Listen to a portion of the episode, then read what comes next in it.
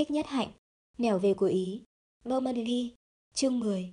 Thiêu ơi, cái nhà của mình ở đường 109 đã được trả lại cho người ta rồi phải không? Thương quá đi, chúng ta đã trải qua biết bao nhiêu vui buồn trong đó. Và đối với tôi, tôi không bao giờ có thể quên được bất cứ một chi tiết nào trong nó. Thiên không nói nhưng tôi biết là sau khi tôi đi rồi Thiêm đã phải bắt buộc trả lại cái nhà đó để đi mướn một gian phòng khác. Bởi vì một mình Thiêm làm sao trả được tiền nhà, tiền điện, tiền nước và bao nhiêu thứ lặt vặt nữa liên hệ tới một cái nhà. Nơi mà tôi đang ngồi viết cho Steve đây là một ngôi nhà lợp bằng lá dừa nước, một thứ cây mọc đầy ở rạch, các bưng, các vũng sình lầy ở miền Nam nước Việt. Vách của nó được trộn bằng đất bùn trộn lẫn rơm khô, kín lắm, và cũng đẹp nữa. Chắc chắn là Steve chưa bao giờ thấy những cái vách chát bùn như vậy. Trước hết người ta lấy che chẻ ra, gọt hai đầu, lắp vào các cây cột gỗ quanh nhà rồi lấy lạt buộc lại thành những tấm lưới che chắc chắn. Sau đó đất bùn được lấy dưới sông lên, trộn với rơm khô. Bữa ấy tôi có yêu cầu các bác nông dân pha thêm tí xi măng vào cho chắc. Người ta lấy rơm bùn quấn vào các nẹp của tấm lưới tre cho các mắt lưới được bịt kín lại và cuối cùng lấy đất bùn chét lên cho phẳng. Những cái vách khi khô rồi cũng trắng bạch ra. Nam rất đẹp. Ở đây là đồng quê. Gió lộng nhiều. Nhất là vào buổi chiều. Nên làm vách như thế này thì kín và ấm lắm. Bây giờ là buổi sớm mai. Tôi ngồi viết trước một chiếc cửa sổ ngó ra đồng. Nắng vừa lên phía bên trái là đồng lúa còn con gái. Trước mặt cách tôi chừng 500 thước là một cái rạch xình lầy xanh um lá dừa nước. Bên phải có xóm làng với những cái chuồng trâu cao giáo. Sát ngay rạch dừa nước. Đất miền này nhiều phèn lắm. Và nhằm mùa nắng vấn đề nước uống là một vấn đề gai go. Tuy gần sông, nhưng mà vào mùa nắng thì nước mặn. Ở đây chỉ cách Sài Gòn chừng 10 cây số nhưng đã yên tĩnh và dễ chịu hơn Sài Gòn nhiều lắm rồi. Tôi về đây từ hồi hôm, Dạy học ra muộn cho nên tới đầu cầu giáp giới của làng thì đã thấy trăng tròn nằm trên đọt cây dừa trên sông rồi. Gió trên cầu mát rượi, tôi đi thong thả vào làng. Ở Việt Nam, những làng như thế này là tương đối an có an ninh lắm. Tôi đã vừa được ngủ một đêm thanh tịnh ở vùng quê, tuy thỉnh thoảng tiếng súng trong đêm vẫn nghe rõ mồn một. Khu vực nhà tôi đang nói cho siêu nghe đây là một thí điểm làm làng của chúng tôi được khởi sự vài tuần lễ sau ngày tôi về tới quê nhà. Chúng tôi gọi nó là làng tự nguyện đầu tiên. Đó là mỗi làng mà chúng ta đã bàn bạc nhiều với nhau trong lúc rỗi rảnh đó. Thế, bây giờ nó đã thành sự thực. Ba tiếng làng tự nguyện gợi cho chúng ta hình ảnh một khu làng mà trong đó dân chúng tự tổ chức lại nếp sống kinh tế, giáo dục và y tế của họ theo IGN tiêu chuẩn phát triển cộng đồng. Họ chấm dứt thái độ tiêu cực và trông chờ. Phải có những người bạn có óc tổ chức, có kiến thức căn bản về sinh hoạt xã hội nông thôn sống ngay trong xóm làng, làm chất men cho tinh thần tự nguyện phát khởi, ở khu làng thí nghiệm này, chúng tôi đã được dân làng chấp nhận như anh em bà con của họ. Cái nhà mà tôi đang ở đây là một cái nhà bốn gian. Ba gian là trường học, một gian là trạm y tế. Tất cả đều do các nông dân trong làng tạo dựng, với sự có mặt của chúng tôi. Nói cho đúng, chỉ có hai người con trai là Tâm Quang và Tâm Thái là ở thường trực trong làng. Còn tất cả chúng tôi chỉ về thỉnh thoảng để học hỏi và thực tập. Chúng tôi cũng vừa mới mở một địa điểm thực tập khác. Không sai lắm, đây là ấp Thảo Điền.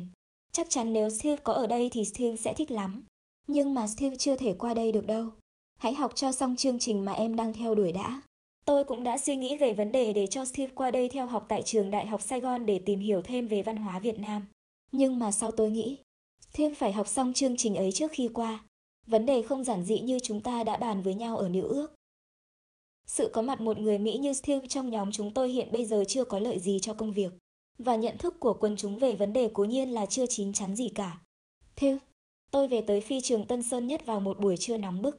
Đáng lẽ tôi tới Sài Gòn chậm hơn thế, vì theo lộ trình đã định sẵn, máy bay của chúng tôi phải ghé vọng các trước. Nhưng sương mù không cho phép máy bay ghé xuống vọng các và do đó tôi tới Sài Gòn sớm hơn một tiếng đồng hồ. Khi bánh xe máy bay chạm đất, tôi thấy lòng rung động. Phương bối chỉ cách đây chưa đầy 200 cây số. 4 giờ đồng hồ xe hơi thì tôi có thể trở về trở về với miền rừng núi quen thuộc với chiếc nôi mây êm đềm đã từng che chở cho chúng tôi trong một thời gian bão táp, đã từng ôn đúc và nuôi dưỡng chúng tôi trong bao năm tháng rộng dài. Sau một thời gian gần 3 năm trời sống trong một khung cảnh khác hẳn với xã hội Việt Nam, tôi đã trở về và đã được thức tỉnh lại một cách đầy đủ bằng những hình bóng thật quen thuộc, thật giản dị. Dọc theo con đường dài từ phi trường Tân Sơn Nhất về nhà, tôi chứng kiến lại một cách hiện thực tình trạng chậm tiến của xứ sở này. Những dãy nhà còn lục sụp ngổn ngang, để nhóc những người, những bác sao phu cong lưng đạp xích lô, mồ hôi nhễ nhại. Tôi còn nhớ rõ cái lưng áo rách toang của một bác sa phu. Bác này uể oải đạp một chiếc xích lô cũ kỹ không có khách. Chắc chắn là bác đã ngồi trên yên quá lâu nên hai mông của bác đã đau và mỏi. Bác đang ngồi trên một cái mông để cho mông bên kia được thong thả. Và do đó bác chỉ đạp xe bằng một cái chân trái.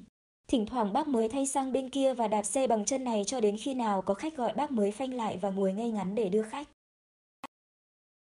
Tôi thấy bọn trẻ con ở trần và chạy chơi chân đất trên hè phố. Tôi trông thấy những đống rác, những xe nước mía, những chiếc xe gắn máy vừa chạy vừa rú lên như những con vật dữ bị thương. Thành phố Sài Gòn đây rồi. Thành phố Sài Gòn lấm tấm mang thêm một cách vụng về những nhà lầu những căn phố có đường nét và màu sắc Mỹ. Dân nông thôn đã đổ xô lên Sài Gòn quá nhiều. Chắc chắn là vùng quê ít chỗ có được an ninh. Những hình ảnh đó khiến tôi nao nao. Việt Nam đang ở trong một giai đoạn lịch sử quyết liệt. Không biết chúng tôi có thể làm được cái gì để đóng góp vào trong cái hướng đi mới của một dân tộc vừa thoát khỏi một chế độ độc tài hay không? Thế, ngay tối hôm đó, tôi phải nghe nhiều chuyện buồn rồi.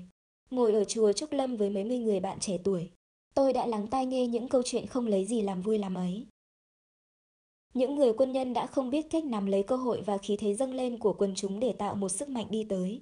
Những người tăng sĩ Phật giáo, Tráng ngợp bởi thái độ khâm phục và biến trộm của quần chúng đối với đạo Phật đã trở nên tự thị tự mãn đáng ghét. Thật là một hiểm họa cho đạo Phật. Một cuộc phát nạn thứ hai đang khởi đầu mà ít ai biết đến. Người trí thức, người thanh niên sau khi khám phá ra tiềm lực đạo Phật trong quần chúng, đã tìm tới với những vị tăng sĩ và đã thất vọng một số đông đảo những người có tham vọng, những người theo cơ hội chủ nghĩa, đã đến tràn ngập tự viện và bao quanh những nhà lãnh đạo Phật giáo. Sự có mặt của họ xung quanh các thầy đã khiến người trí thức và những người có lòng đặt những câu hỏi. Rồi thì Phật giáo, chính Phật giáo trong cơ hội ngàn năm một thuở của nó, cũng không biết tìm cách để tự phát triển và đóng góp phần mình vào cho sự tạo nên một nẻo thoát cho tình trạng đã từng bế tắc trong gần 20 năm qua. Tôi đã ngồi nghe họ rất lâu. Thế, rồi tôi an ủi họ, chúng ta đừng thất vọng, chúng ta sẽ đóng góp phần của chúng ta. Sức chúng ta bé nhỏ, nhưng lòng của chúng ta không bé nhỏ. Hãy tự biến mình thành một chút men để dậy lần lần khối bột to lớn. Chúng tôi đã thức chọn đêm đó, chia sẻ với nhau những lo âu, những hy vọng, những ngày ở lại đây tôi đã phải đầu tắt mặt tối với các bạn bên ấy. Tiếp đó là một chuyến đi mệt nhọc và một đêm thức chọn Tôi mệt mỏi quá và đã ngủ suốt một buổi sáng kế tiếp. Đến 11 giờ trưa, tôi mới dậy để ăn điểm tâm do toàn sửa soạn. Thiêu ơi, chiều ngày hôm ấy tôi đi thăm những gốc cây, những bụi tre của chùa Trúc Lâm và nghe toàn kể chuyện sen hái đầu mùa và những hoạt động của các bạn trẻ trong thời tôi vắng mặt. Buổi tối ấy lại có một cuộc họp mặt thứ hai, và trong cuộc họp mặt này chúng tôi đã tìm ra được một vài nguyên tắc để làm việc. Sáng hôm sau, tôi một mình tìm về phương bối, mang theo một cái sắc nhỏ. Tôi tìm một chiếc xe minh trung ở bến xe đường Petersky và thoải mái thoát khỏi Sài Gòn. Những cánh rừng, những vườn cao su và những cánh rừng khác nữa, rồi định quán, rồi núi, rồi đèo, và cuối cùng rừng su đăng lưu hiện rõ trước mặt Đại Lão Sơn.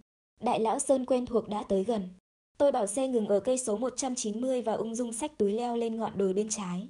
Qua đồn điền Đại Hà, tôi ghé vào. Không có ai ở nhà cả. Đồn điền có vẻ hoang vắng. Chắc gia đình bác Đại Hà đã để lại một vài người làm công để coi sóc nhà cửa và vườn tược. Những người này có lẽ là đang ở ngoài vườn. Tôi đưa tay lên miệng hú vài tiếng nhưng không có ai trả lời cả. Tôi xách túi tiếp tục leo qua chiếc đồi thứ hai. Lao lách choán cả đường đi. Con đường quen thuộc ngày xưa nay có vẻ hoang vắng lạ thường. Rừng có vẻ huyền bí hơn và nguy hiểm hơn. Vượt khỏi khu rừng xanh tôi bắt đầu trèo đến cái dốc cao nhất. Cầu mai đã xuất hiện nơi giữa rừng. Vài thân cây bắt ngang qua cầu đã gãy đổ. Tôi phải bước cẩn thận. Lạ quá.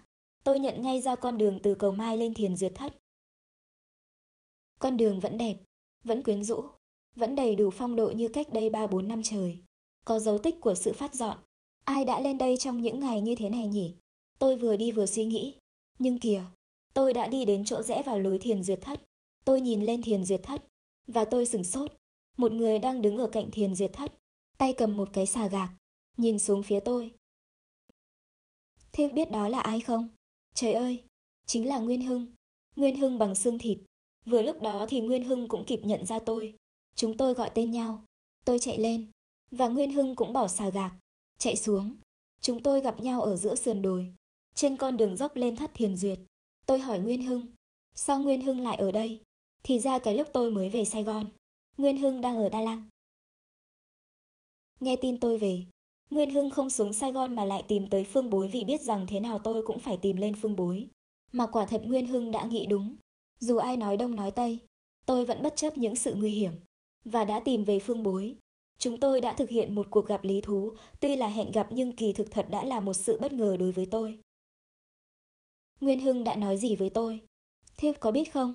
Nguyên Hưng bảo rằng từ hôm qua khi về tới Phương Bối, Nguyên Hưng đã tự tay phát dọn con đường từ cầu Mai lên Phương Bối, cả xung quanh ngôi nhà Phương Bối và Thiền Duyệt Thất nữa. Nguyên Hưng bảo nếu không làm như thế thì Phương Bối sẽ điêu tàn quá và sẽ gây xúc động cho lúc tôi trở về. Hảo ý của Nguyên Hưng, tôi trông thấy rõ. Chính trong giờ phút tôi tới Phương Bối, Nguyên Hưng còn đang phát dọn xung quanh Thiền Duyệt Thất. Nhà thượng đã bị cháy rụi trong một tai nạn gây nên do việc đốt rừng không cẩn thận của người thượng.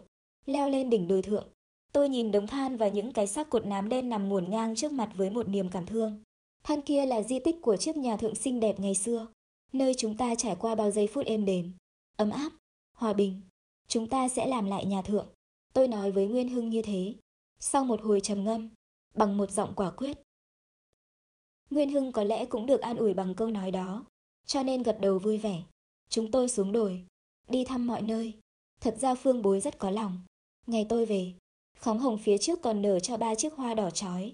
Cây mimosa góc nhà đã lớn và rất xanh tốt. Mấy gốc thông tôi trồng ngày xưa cũng rất xanh và đã lên cao. Chúng tôi đi dần về phía rừng tham thiền. Tấm bảng có những chữ đại lão Sơn Phương Bối Am ở phía trước vẫn còn nguyên vẹn. Nét chữ vẫn rõ ràng. Xương kính. Nước sơn tốt quá. Đã năm sáu năm rồi chưa chắc.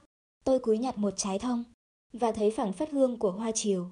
Chúng tôi tìm được bụi hoa, bứt một ôm những cành hoa có bông trắng xóa và đem lên cúng Phật. Bàn Phật của chúng tôi tang thương quá, lâu ngày không có ai dọn dẹp, bụi đất và lá khô phủ đầy. Chúng tôi bẻ một ít cành cây quét dọn cho sạch sẽ và dâng bó hoa tươi dưới chân Phật mà nét thủy mạc đã phai mờ.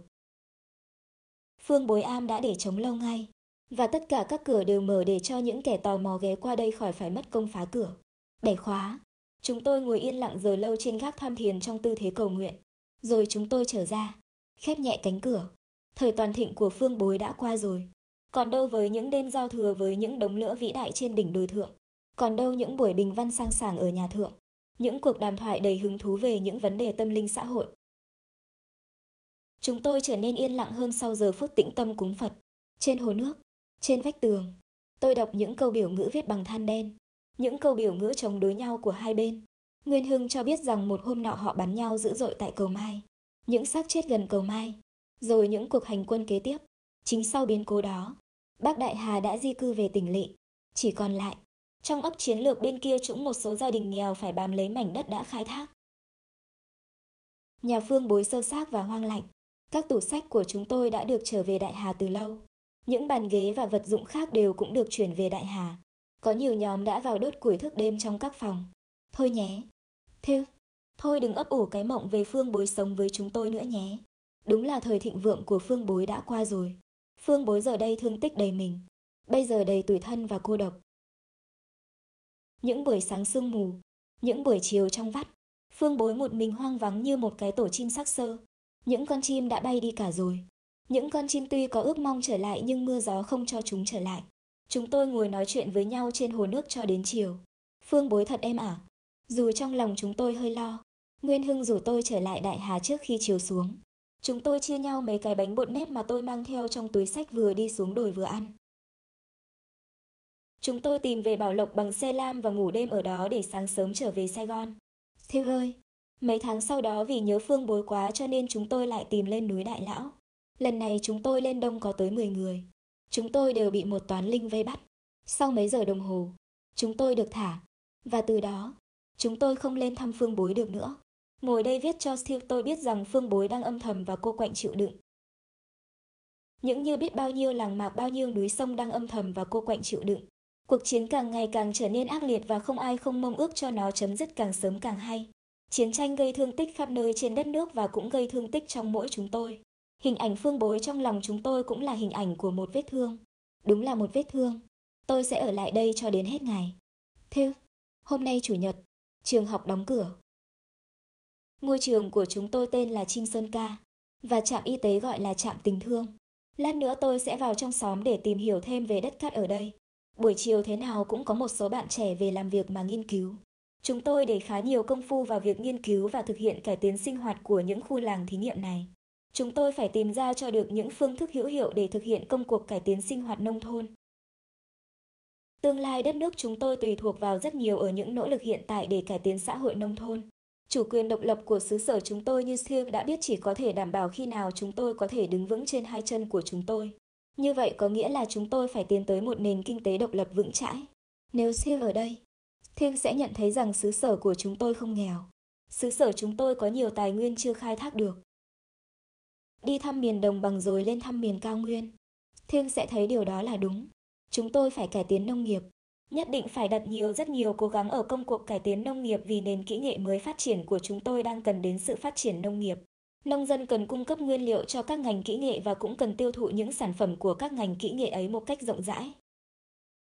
Có như thế các ngành kỹ nghệ mới được nuôi dưỡng và phát triển trong những bước đầu còn non yếu của mình và quốc gia mới khỏi phải tốn một số ngoại tệ nhập cảng những hóa phẩm để thêm vốn đầu tư vào các ngành kỹ nghệ đang cần được phát triển. Như thế, nông nghiệp cần được hướng dẫn để tự cải tiến về phương diện kỹ thuật lẫn thị trường. Mà sự cải tiến nông nghiệp lại có liên hệ mật thiết đến những vấn đề y tế, giáo dục và tổ chức. Cho nên một cuộc cải tiến toàn diện cần được thực hiện trên ý thức cộng tác của toàn dân. Thư cũng biết rằng trong hàng chục năm qua, Người dân đã nghe quá nhiều những hứa hẹn cải tiến xã hội nhưng nếp sống cơ cực vẫn hoàn cơ cực. Thêm vào đó, chiến tranh làm cho ruộng vườn hư nát, làm cho cơ nghiệp sụp đổ, làm cho an ninh bị đe dọa. Viện trợ của Hoa Kỳ đủ sức giữ cho nền kinh tế ấy không sụp đổ. Nhưng viện trợ ấy càng làm cho Việt Nam phải bám víu vào Hoa Kỳ hơn lên. Chiến tranh đã phá hủy nhiều thứ và không để cho Việt Nam gượng lại để đứng vững trên hai chân kinh tế của mình. Thiếp hẳn còn nhớ những lúc chúng ta bàn luận về vấn đề cảm thông giữa người Á Đông và Tây Phương. Chính tôi lắm khi cũng cảm thấy khó khăn khi dùng những phương tiện diễn đạt tư tưởng và tình cảm với Thieu. Người Pháp đã ở với người Việt gần 100 năm. Đã có trường Ecole Francaise d'Extrême Orient đã hiểu tông chỉ. Tính tình người Việt thế mà vẫn không hiểu người Việt mấy tí. Thế thì người Hoa Kỳ trong một thời gian ngắn làm sao hơn được. Cứ tin vào thông kê, cứ tin vào dự án, cứ tin vào phương pháp toán học quá, những thứ đó áp dụng ở cái xứ này không thành công, hoặc chưa thành công đâu. Thiêu ơi, tôi về làng, làm việc ở làng lâu rồi tôi biết. Phương pháp làm việc ở đây chắc chắn phải là những phương pháp khác hẳn với những điều người ta học được ở một đại học đường ở Tây Phương. Cho nên giấy tờ, thống kê, dự án đã có thể, trong rất nhiều trường hợp, là những mảnh giấy giúp người ta hợp thức hóa cách tiêu tiền bất hợp pháp. Các ông bộ trưởng, các ông giám đốc cho đến những nhân viên thừa hành của một cái chính quyền chỉ lo kiếm tiền, đều đã làm như thế và đã khinh thường đến nỗi có một vài đỗ vỡ và bại lộ. Tôi xấu hổ về một số những người đồng bào tôi khi tôi kể cho Siêu nghe điều đó. Nhưng mà tôi phải kể, bởi vì tôi phải giải nghĩa cho Siêu nghe tại sao phải bắt đầu trở lại các công việc mà ông Diệm đã hô hào và đã bắt đầu nhiều năm trước. Người dân quê đã bị đánh lừa nhiều lần khiến họ không còn tin tưởng ở một lời hứa hẹn đường mật nào nữa. Họ đã bị lợi dụng. Và họ đã sợ hãi phần đông những người cán bộ mà họ tiếp nhận từ Trung ương. Những người này thực chỉ vì một số lương bổng mà trở thành chiến sĩ, xã hội. Họ ăn mặc chững chạc, về nông thôn hoặc các ấp chiến lược và ở lại đó mấy giờ rồi rút lui. Trong khi ở lại, họ chẳng làm được việc gì đáng kể. Họ chỉ tuyên truyền qua loa chính quyền và được đào tạo cấp bách, non nớt, không hiểu được tâm lý quần chúng, không có tâm niệm phụng sự. Họ nói và làm những điều phật ý nông dân. Họ hống hách khó chịu, họ đi ngang ngang dùng súng để bắn chim để dọa nạt và cũng để dân chúng sợ giật nảy mình. Thế rồi họ rút lui, để lại ấn tượng không tốt trong lòng thôn dã. Họ rút lui bởi vì họ đâu dám ở đêm ở những vùng nông thôn. Mấy ông cán bộ phía trong thì khôn ngoan hơn nhiều. Họ ăn mặc đồ đen giống hệt nông dân. Họ tam cùng với nông dân khi họ về một nhà địa phương nào đó. Họ có thể ẩm con, quét tước, rửa bát hay ra đồng gặt lúa với nông dân. Tôi đến họ ngủ lại. Và chuyện trò, những cán bộ nhân vị làm sao ăn đứt được họ. Hả Thiêu? Đó là một trong nguyên do cho ta thấy rằng tại sao chính quyền ông mưu Đình diện càng ngày càng bị thua lực lượng mặt trận giải phóng. Những cán bộ nhân vị làm sao ăn đứt được họ. Hả Thiêu? Chắc Thiêu đã nghe nói đến nhiều lần về những ấp chiến lược.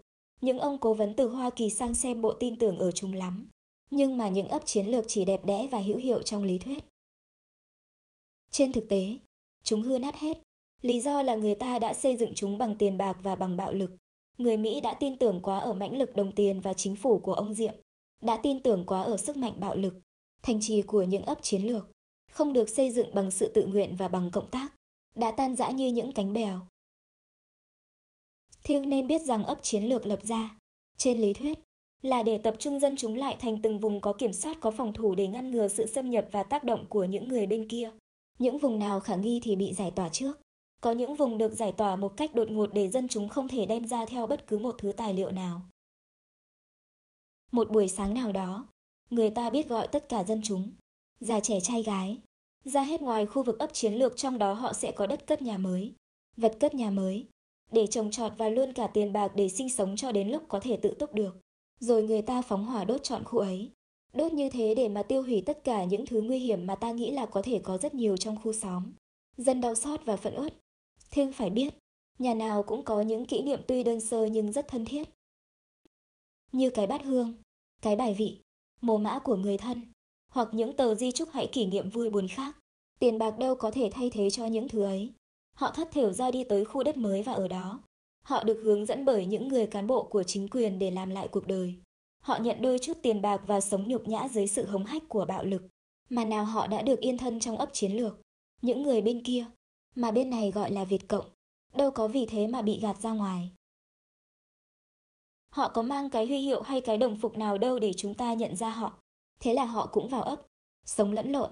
Và một buổi sáng nào đó, người ta có thể thấy, trong phòng họp của ấp một trái mìn, một trái mìn bằng gỗ thôi, một trái mìn giả, có mang dấu hiệu Việt Cộng. Thế là cái hàng rào kẽm ra xung quanh ấp trở thành vô nghĩa. Trái mìn kia nói thay cho một lời dọa nạt. Có chúng tôi đây, các anh liệu hồn. Giả sử trái mình thật thì các anh nghĩ sao? Vậy là tinh thần phòng thủ của ấp đã lung lay. Một trận giặc mà không có trận tuyến như thế. Làm sao có thể đánh bằng súng đạn không mà được? Ấp chiến lược. Như siêu thấy, nhắm tới một mục tiêu quân sự và chính trị chứ không nhắm tới mục tiêu xã hội. Chính vì thế mà những tuyên truyền về cách mạng xã hội đều không được ai nghe theo. Chúng tôi thấy rõ điều đó và đã quyết định với nhau rằng một phong trào dựng lại xứ sở cần được đặt trên một căn bản hoàn toàn khác biệt.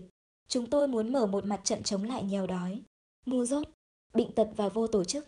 Chúng tôi hiện có hai làng thí điểm tại miền Nam, hai làng tại miền Trung, một tại Khánh Hòa, một tại Thừa Thiên. Chúng tôi, trong thời gian đầu cũng bị người dân nhìn với những cặp mắt lạnh lùng. Thái độ họ là thái độ khép kín, nghi ngờ. Dù anh tuyên truyền gì cũng vô ích, họ lạnh và cứng như một tảng thép nguội. Đó là hậu quả của những công trình cách mạng xã hội đi trước. Chúng tôi hết sức kiên nhẫn, khiêm cung và cẩn trọng. Sau một thời gian, thái độ đó thay đổi. Đến lúc mà họ nở một nụ cười vồn vã, mình thấy ấm áp cả tâm hồn. Họ trở thành cởi mở, sốt sắng. Họ hưởng ứng và tham dự vào các dự án một cách chân thành. Được họ chấp nhận, mình thấy như con đường đi tới thành công được rút ngắn lại một phần trăm.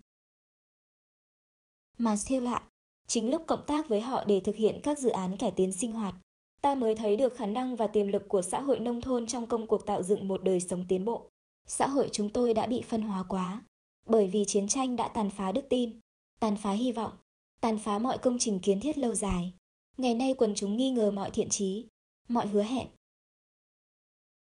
Chúng tôi nhận thấy ngoài chất liệu tôn giáo, không còn có chất liệu nào có thể tạo dựng được đoàn kết tính và xã hội tính, cho nên phải sử dụng cho được tiềm lực tôn giáo để thực hiện những sự chuyên đổi lớn.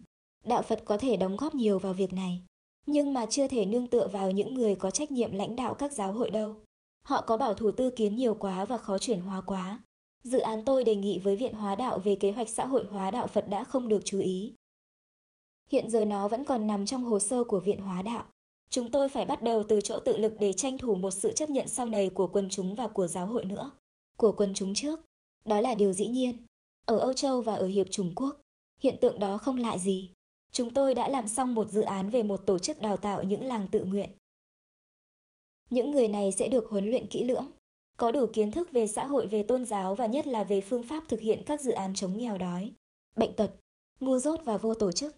Họ sẽ hành động không vì lương bổng, quyền hành mà vì tình thương ý thức và trách nhiệm và ý thức tự nguyện. Họ sẽ là những người thanh niên cũng như siêu, cũng như Nguyên Hưng vậy, có đức tin, có trí nguyện biết khinh thường nếp sống trưởng giả và cầu an, biết tìm hạnh phúc trong phụng sự. Chỉ với chất liệu tâm lý do trí nguyện đó, họ mới có thể thành công, mà những người trai trẻ như thế. Theo, không hiếm ở đất nước này đâu. Tôi dám chắc với Theo là có hàng vạn hay hàng chục vạn. Tôi đã gần gũi họ trong những ngày gần đây, và đã thấy trong mắt họ sáng lên trong niềm tin mới. Chỉ trong mấy tháng nữa chúng tôi khai giảng trường thanh niên phụng sự xã hội. Và ngôi trường này sẽ là một trường chuyên nghiệp thông thuộc một viện đại học trẻ trung vừa mới thành lập. Ban giảng huấn của trường gồm toàn những người trẻ tuổi. Tất cả đều nao nức về công việc sắp thực hiện. Chúng tôi không có tiền bạc, nhưng chúng tôi đã có kế hoạch và rất nhiều thiện chí. Thiếp có nghe không? Thích nhất hạnh. Nẻo về của Ý.